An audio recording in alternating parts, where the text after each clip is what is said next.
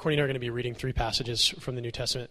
Before we start that reading, I just wanted to share something briefly that just I felt the Spirit really prompting me to during worship, and that was last night as midnight rolled around, Courtney and I found ourselves reflecting on life, not so much just the past year, but on life, and we were talking about the concept of like living in this space that is God's space, like whether it's His temple or His sanctuary, His house, His whatever the Bible calls it, and the Bible calls it lots of different places, and we were just talking about like no matter where life takes us in 2012, like we have to continually remind ourselves and find ourselves living in that place, and that place is a place of protection and a place of love and grace, and really it's a great place, even though it might be in the midst of a lot of chaos and a lot of broken things going on in the world or in our life or relationships that we have, and then when we came in this morning, we sang "Better's One Day in Your Courts," and it just, impressed upon me, like for all of us, that we need to live in that place.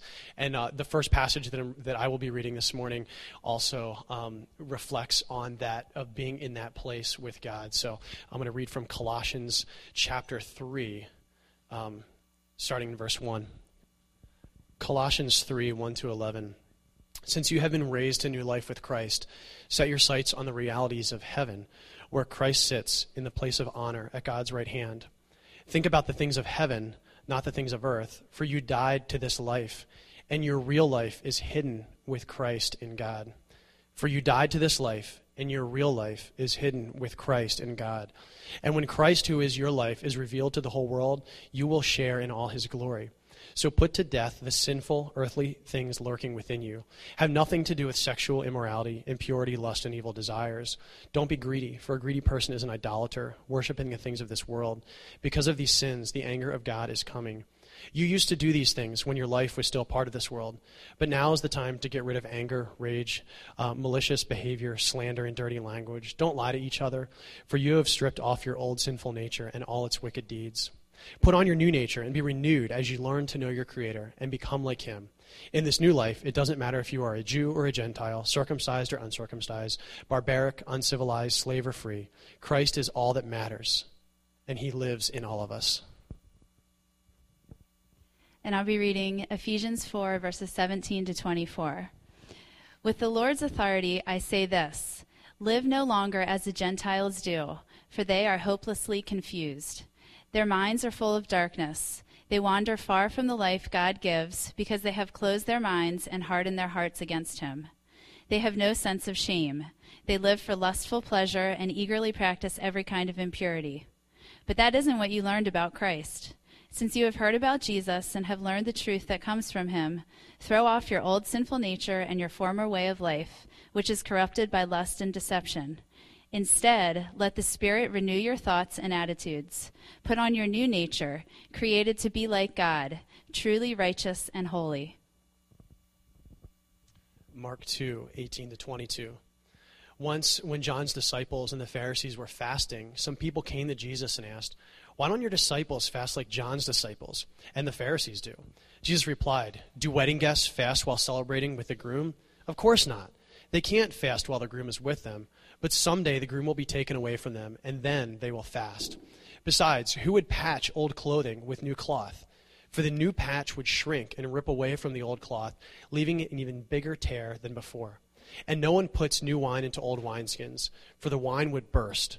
The wineskins and the wine and the skins would both be lost. New wine calls for new wineskins."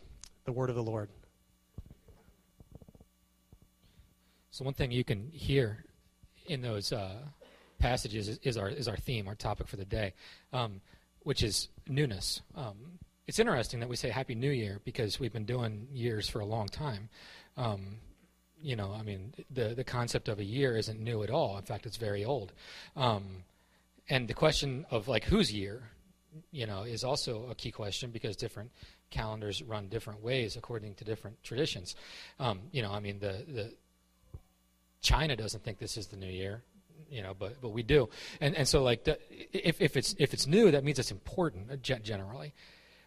Here's the principle we're going to be looking at today. Humans love newness but hate change. Humans love newness but hate change.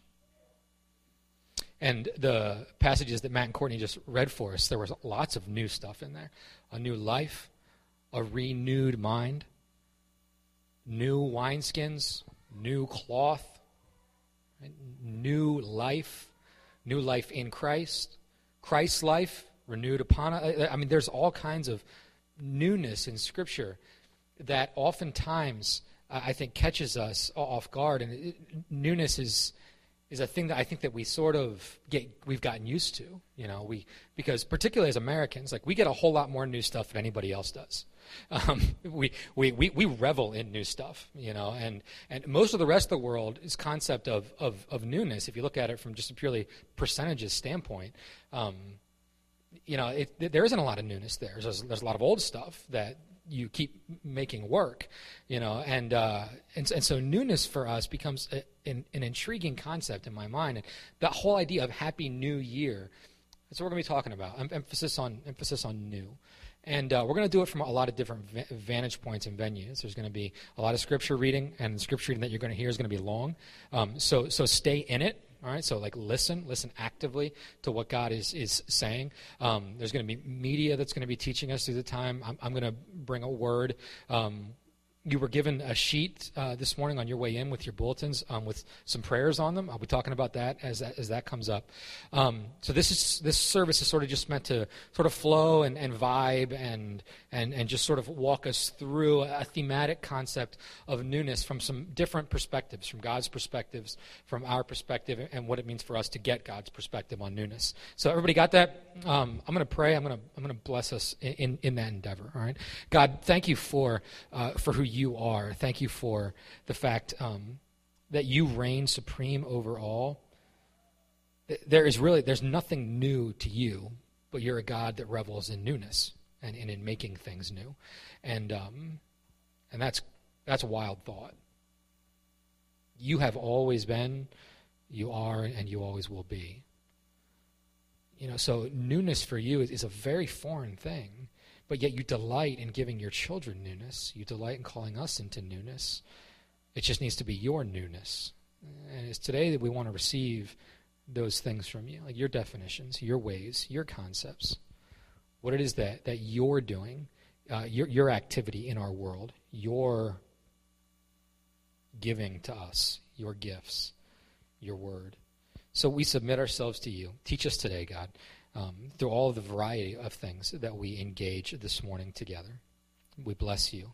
In Jesus' name, amen. I'm going to read a story this morning from Numbers chapter 16. The title of the story is Korah's Rebellion. Korah, son of Izhar, from the Levite clan of Koath, rebelled against the leadership of Moses. He was joined by three members of the tribe of Reuben, Dathan, Abiram, and the sons of Eliab, and On, the son of Peleth, and by 250 other Israelites, well-known leaders chosen by the community. They assembled before Moses and Aaron and said to them, "You have gone too far. All the members of the community belong to the Lord, and the Lord is with all of us. Why then, Moses, do you set yourself above the Lord's community?" When Moses heard this, he threw himself on the ground and prayed. Then he said to Korah and his followers, "Tomorrow morning the Lord will show us who belongs to him. He will let the one who belongs to him, that is, the one who has chosen, approach him at the altar. Tomorrow morning you and your followers take fire pans, put live coals and incense on them, and take them to the altar. Then we will see who of us the Lord has chosen. You Levites are the ones who have gone too far. Listen, you Levites, do you consider it a small matter that the God of Israel has set you apart from the rest of the community so that you can approach him, perform your service in the Lord's tabernacle, and minister to the community and serve them? He has let you and all the other Levites have this honor, and now you're trying to get the priesthood too? When you complain against Aaron, it is really against the Lord that you and your followers are rebelling." Then Moses sent for Dathan and Abiram, and they said, "We will not come. Isn't it enough that you have brought us out of the fertile land of Egypt to kill us here in the wilderness? Do you also have to lord it over us? You certainly have not brought us into a fertile land or given us fields and vineyards as our possession, and now you are trying to deceive us. We will not come." Moses became angry and said to the Lord, "Do not accept any offerings these men bring. I have not wronged any of them. I have not even taken one of their donkeys." Moses said to Korah, "Tomorrow you and your 250 followers must come to the tabernacle of the Lord's presence. Aaron will also be there. Each of you will take his fire pan, put incense on it, and then present it at the altar." So they took their fire pans, put live coals and incense on them, and stood at the entrance of the tabernacle with Moses and Aaron. Then Korah gathered the whole community, and they stood facing Moses and Aaron at the entrance of the tent. Suddenly, the dazzling light of the Lord's presence appeared to the whole community, and the Lord said to Moses and Aaron, "Move back from these people, and I will destroy them immediately." But Moses and Aaron bowed down with their faces to the ground and said, "O God, you are the source of all life. When one of us sins, do you become angry with the whole community?" The Lord said to Moses, "Tell the people to move away from the tents of Korah, Dathan, and Abiram." Then Moses, accompanied by the leaders of Israel, went to Dathan and Abiram and said to the people, "Get away from the tents of these wicked men, and don't touch anything that belongs to them, otherwise you will be wiped out with them for all their sins." So they moved away from the tents of Korah, Dathan, and Abiram. Dathan and Abiram had come out and were standing at the entrance of their tents with their wives and children. And Moses said to the people, "This is how you will know that the Lord has sent me to do these things. Then it's not my own choice that I have done them. If these men die a natural death without some punishment from God, then the Lord did not send me. But if the Lord does something unheard of, and the earth opens up and swallows them with all that they own, so that they will go down alive into the world of the dead, you will know that these men have rejected the Lord." As soon as he had finished speaking, the ground under Dathan and Abiram split open and swallowed them and their families, together with all of Korah's followers and their possessions. So they went down alive to the world of the dead with their possessions. The earth closed over them, and they vanished. All the people of Israel who were there fled when they heard the cry, and they shouted, "Run, the earth might swallow us too." Then the Lord sent a fire that blazed out and burned up the 250 men who had presented the incense. Then the Lord said to Moses, "Tell Eleazar, son of Aaron, the priest, to remove the fire bronze pans from the remains of those who have been burned, and scatter the coals from the fire pans somewhere else, because the fire pans are holy. They became holy when they were presented at the Lord's altar. So take the fire pans of these who were put to death for their sin, beat them into thin plates, and make a covering for the altar. It will be a warning to the people of Israel."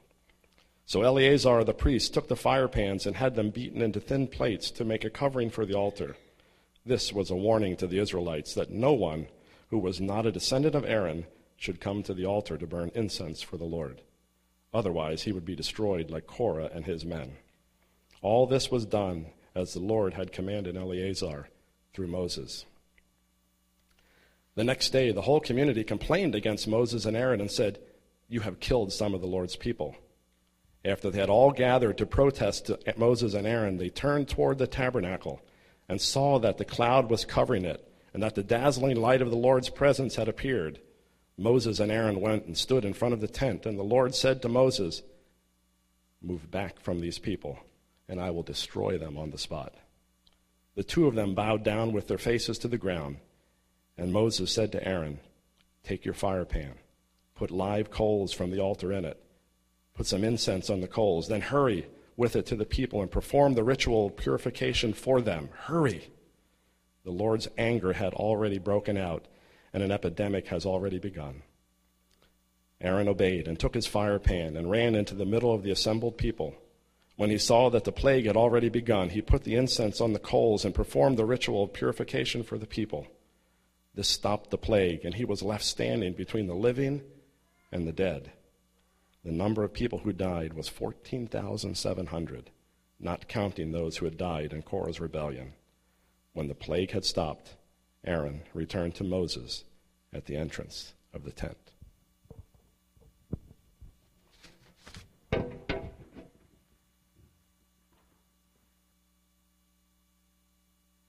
I'm reading Ezekiel 37. The Lord took hold of me, and I was carried away by the Spirit of the Lord to a valley filled with bones. He led me all around among the bones that covered the valley floor. They were scattered everywhere across the ground and were completely dried out. Then he asked me, Son of man, can these bones become living people again? O sovereign Lord, I replied, you alone know the answer to that. Then he said to me, Speak a prophetic message to these bones and say, Dry bones, listen to the word of the Lord. This is what the sovereign Lord says. Look, I am going to put breath into you and make you live again. I will put flesh and muscles on you and cover you with skin. I will put breath into you, and you will come to life. Then you will know that I am the Lord. So I spoke this message just as he told me. Suddenly, as I spoke, there was a rattling noise all across the valley. The bones of each body came together and attached themselves as complete skeletons. Then, as I watched, muscles and flesh formed over the bones. Then skin formed to cover their bodies, but they still had no breath in them. Then he said to me, Speak a prophetic message to the winds, Son of Man. Speak a prophetic message and say, This is what the sovereign Lord says. Come, O breath, from the four winds. Breathe into these dead bodies, so they may live again. So I spoke the message as he commanded me, and breath came into their bodies. They all came to life and stood up on their feet, a great army. Then he said to me, Son of man, these bones represent the people of Israel. They are saying, We have become old, dry bones. All hope is gone. Our nation is finished. Therefore, prophesy to them and say, This is what the sovereign Lord says. O my people, I will open your graves of exile and cause you to rise again. Then I will bring you back to the land of Israel. When this happens, O my people, you will know that I am the Lord. I will put my spirit in you, and you will live again and return home to your own land. Then you will know that I, the Lord, have spoken, and I have done what I said. Yes, the Lord has spoken. It's a strange paradox with we humans. We love newness but hate change. How does that work? On this day that we declare Happy New Year to one another, what exactly does that mean? Is it new? What is new about it? And most of all, does it matter if it's new? Love newness, hate change. We can see it in ourselves in the craziest, most mundane things. New shoes. They just feel good. At the same time, I learned the old shoes well. They knew me and loved me. We had a good relationship built on mutual trust and good communication. But I have new shoes, and I like the way that they feel. New furniture. It's exciting. It gives a whole new feel and look to the space. But the old furniture received our posterior so lovingly. And how many lovely naps have we taken thereupon? We watch wistfully as it sits out for the garbage men to take away. Other new things are not so enjoyable as new shoes and new furniture. Walking new roads of experience that we've never walked before. Oftentimes these new roads are paths of pain, leading us into situations that we did not ask for and do not want. Beginning and growing in new relationships. Those things are awkward and distancing, testing our will to love and be patient.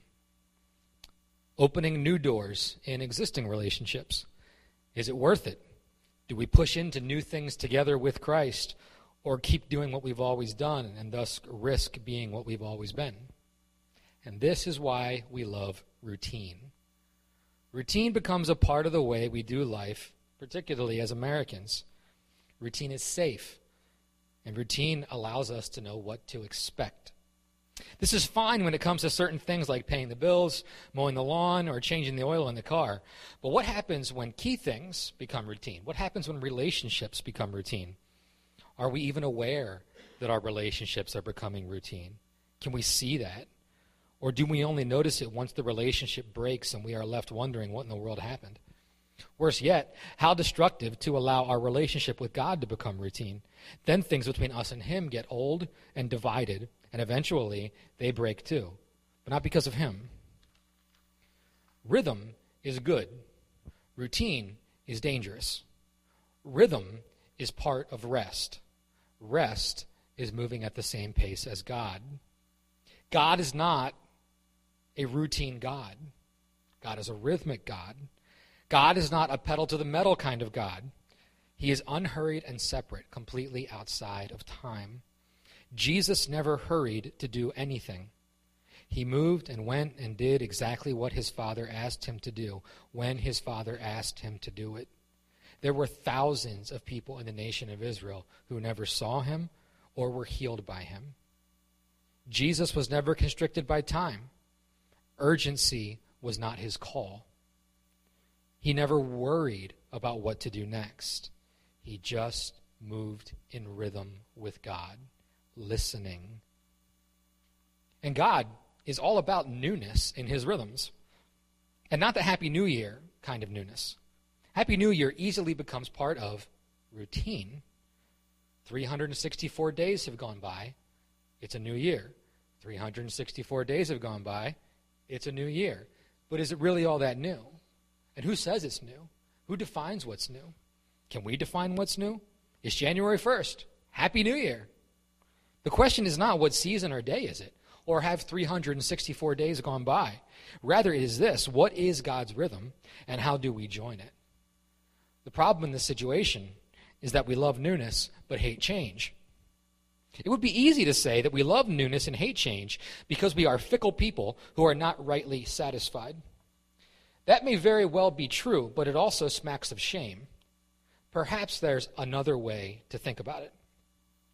On my sabbatical, I read a book that changed the way I thought about a lot of stuff. I actually read 4 books by Henri Nouwen. And if you've never read anything by Henri Nouwen, you should read everything by Henri Nouwen, starting with The Return of the Prodigal Son and Finding My Way Home. This is 4 essays that he never meant to have published, which I don't know ethically if that's okay, but they got published. And I'm really glad they did, because all those little yellow flags are like poignant things that the Lord spoke to me by through this book for my sabbatical. This was like the 67th book of the Bible to me. Not really, though. That was just a statement of emphasis. So I'd like to read a piece of an essay to you this morning by Henri Nouwen that God really spoke to me through. This essay is called The Path of Living and Dying. Now remember, the theme here is newness. Now we're going to talk about death. When we think about death, we think most often about where we are going, where we will finally end up, what there is, if anything, to look forward to. What I read as I read Scripture, what I appreciate as I read Scripture, is that Jesus saw death, and his own death in particular, as more than a way of getting from one place to another. He saw his death as potentially fruitful in and of itself, and of enormous benefit to his disciples. Death was not an ending for him, but a passage to something much greater. When Jesus was anticipating his own death, he kept repeating the same thing to his disciples. My death is good for you, because my death will bear many fruits beyond my death. When I die, I will not leave you alone, but I will send you my Spirit, the Paraclete, the Counselor. And my Spirit will reveal to you who I am and what I am teaching you. My Spirit will lead you into the truth and will allow you to have a relationship with me that was not possible before my death. My Spirit will help you to form community and grow in strength. Jesus sees that the real fruits of his life will mature after he dies. That is why he adds, it is good for you that I go. If that is true, then the real question for me as I consider dying is not how much can I still accomplish before I die, or will I be a burden to others? No, the real question is how can I live so that death will be fruitful for others? In other words, how can my death be a gift for my loved ones so that they can reap the fruits of my life after I have died? This question can be answered only if I am first willing to admit Jesus' vision of death as a valid possibility for me.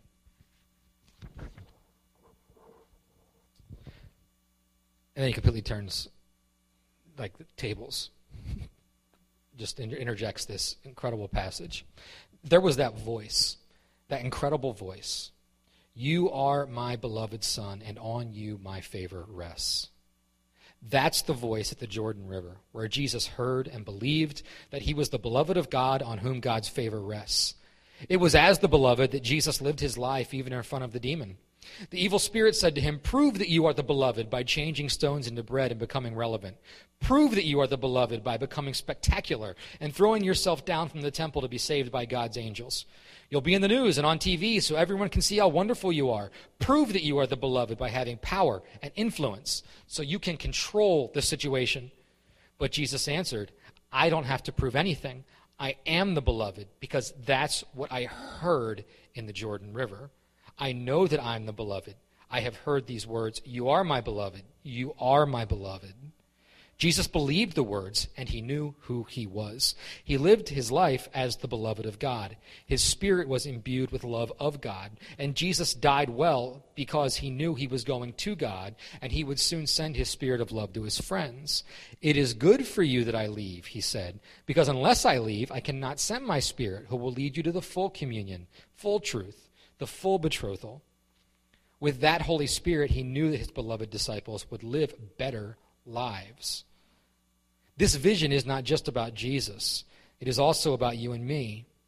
Jesus came to share his identity with you and to tell you that you are the beloved sons and daughters of God. Just for a moment, try to enter this enormous mystery, that you, like Jesus, are the beloved daughter or the beloved son of God. This is the truth. Furthermore, your belovedness preceded your birth. You were the beloved before your father, mother, brother, sister, or church loved you or hurt you. You are the beloved because you belong to God from all eternity.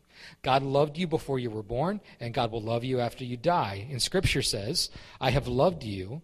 In Scripture, God says, "I have loved you with an everlasting love." This is a very fundamental truth of your identity. This is who you are, whether you feel it or not.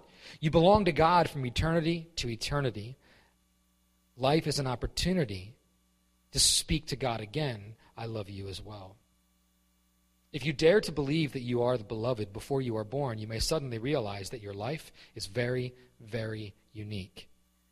You become conscious that you were sent here just for a short time, for 20, 40, 80 years, to discover and believe that you are a beloved child of God. The length of time is not what matters.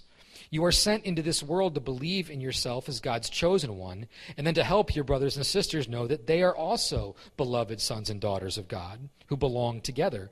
You are sent into this world to be a people of reconciliation. You are sent to heal, to break down walls. Before all the distinctions, the separations, and the walls built on foundations of fear, there was unity in God's heart and mind. Out of that unity, you are sent into this world for a little while to claim that you and every other human being belongs to the same God who loves us and lives from eternity to eternity and loves with an eternal love. In this world, when you are chosen, you know that someone else is not chosen. When you are the best, you know that someone else is not the best. When you win and receive a prize, you know there is someone who lost. But this is not so in the heart of God. If you are chosen in the heart of God, you have eyes to see the chosenness of others. If the love of God blesses you, you have eyes to see the blessedness of others. The mystery of God's wonderful love is that you come with it into the world, and it blesses you whether you know it or not. Your life is in God's universal embrace of the whole human family. So if you look with eyes of faith, you discover that you belong to God's sacred family. You are son or daughter. You are brother or sister. You are father or mother in the most deeply spiritual way. This small life that we live brings everything together by God's love.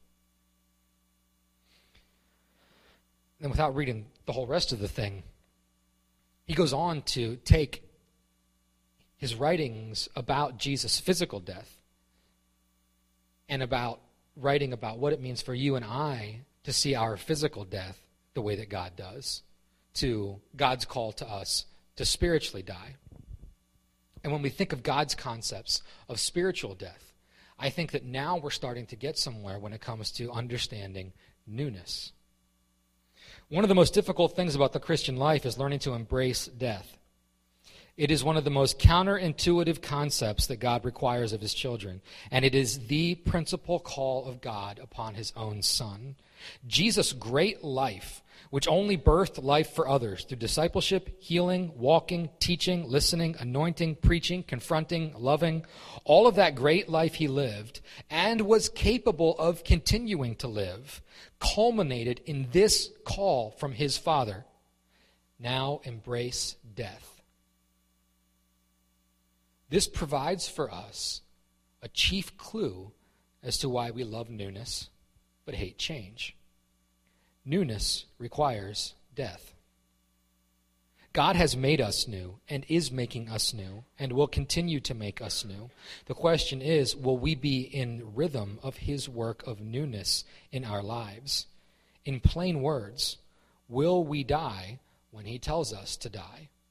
And will we die to what he asks us to sacrifice? This is a key question because our routines usually guard us from the death that is required for newness.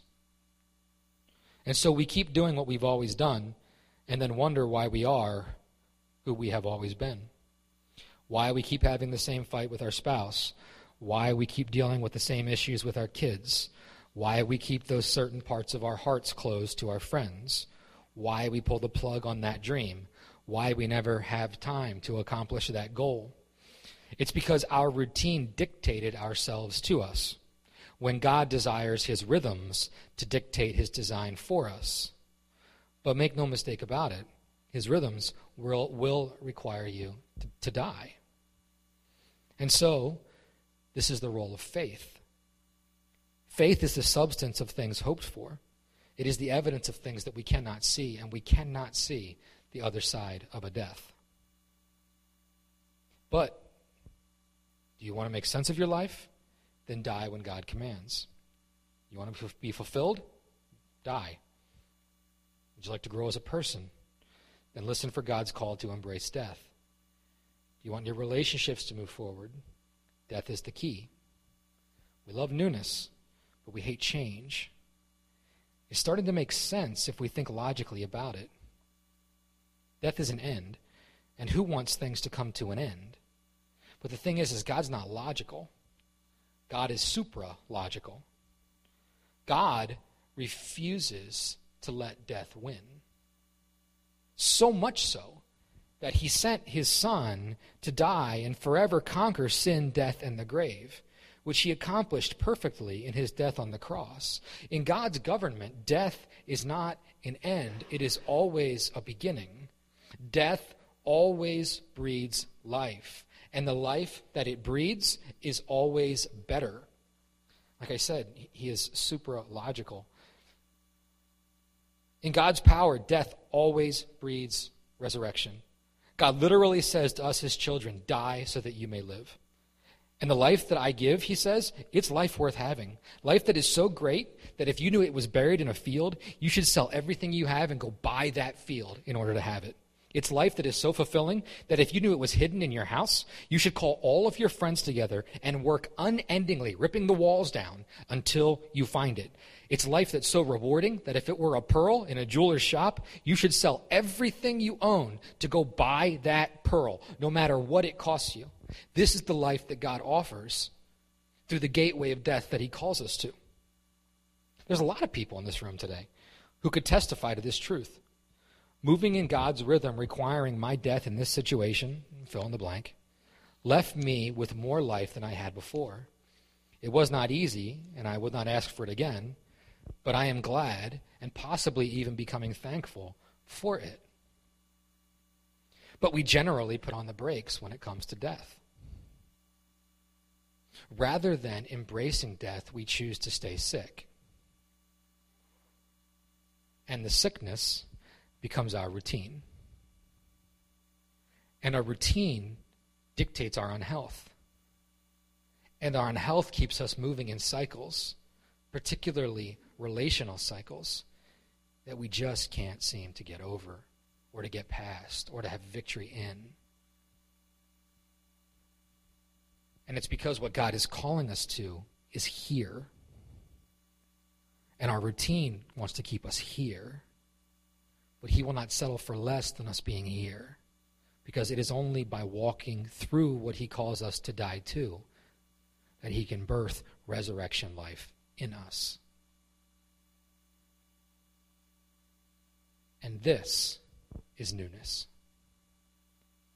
This is what it means for God to make all things new. When we embrace the death, the sacrifice that God calls us to, no matter what it is,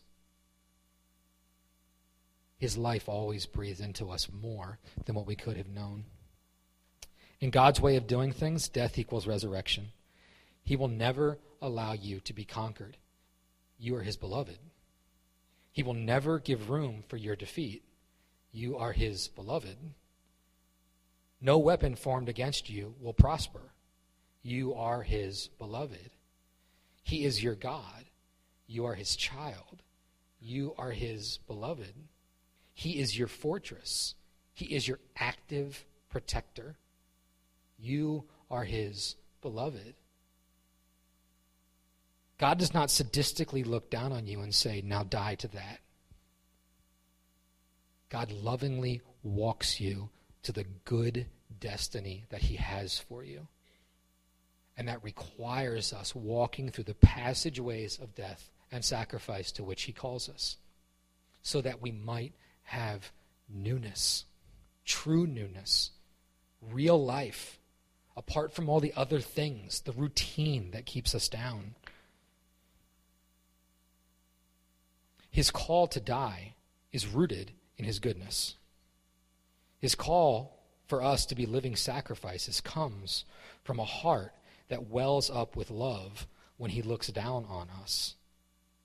To repeat again the word of the Lord that we've already heard once this morning, if then you've been raised with Christ, seek the things that are above, where Christ is seated at the right hand of God. Set your minds on things that are above. Again, this is all anti-routine stuff, right? Your routine is down here. God's rhythm is up there. Set your mind there. Be there. For you have died, and your life is hidden with Christ in God. When Christ, who is your life, appears, then you too will appear with him in glory. So put away these things and listen to the routines in this. Listen to the routines that we get stuck in. Listen to those cycles in these verses. Put to death these things: sexual immorality, impurity, passion, evil desire, covetousness, idolatry. On account of these things, the wrath of God is coming. You once walked in them when you were living in them, but now you must put them away altogether. Anger, wrath, malice, slander, obscene talk. Do not lie to one another, seeing that you've put off the old self with its practices and have put on the new self, which is being renewed in knowledge after the image of its creator. The new life that God gives is a new life of process. Grammatically speaking here, what we're looking at is a present participle with continuing results. That means that you're always in it. Like, you are being renewed by God. And when I just said that 10 seconds ago, you're now being renewed in a new way right now from the 10 seconds ago that I just said that other statement about being new. Like, that, this is how present God is. This is how, like, with you and in you and on you he is, and how much he loves being with you and how much he loves you deeply. That God never says this. God never says, go die to that. I'm going to watch.